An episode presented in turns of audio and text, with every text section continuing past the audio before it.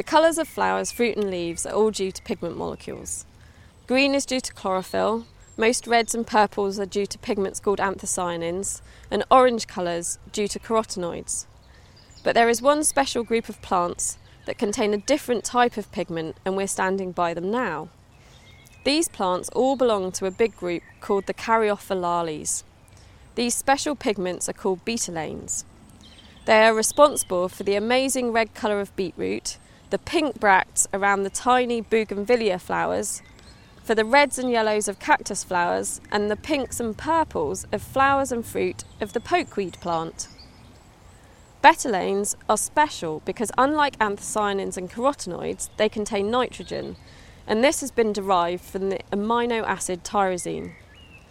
People are still studying how they are made in plants, but the pigments can be used to help plant taxonomists work out the evolutionary relationships between groups of plants.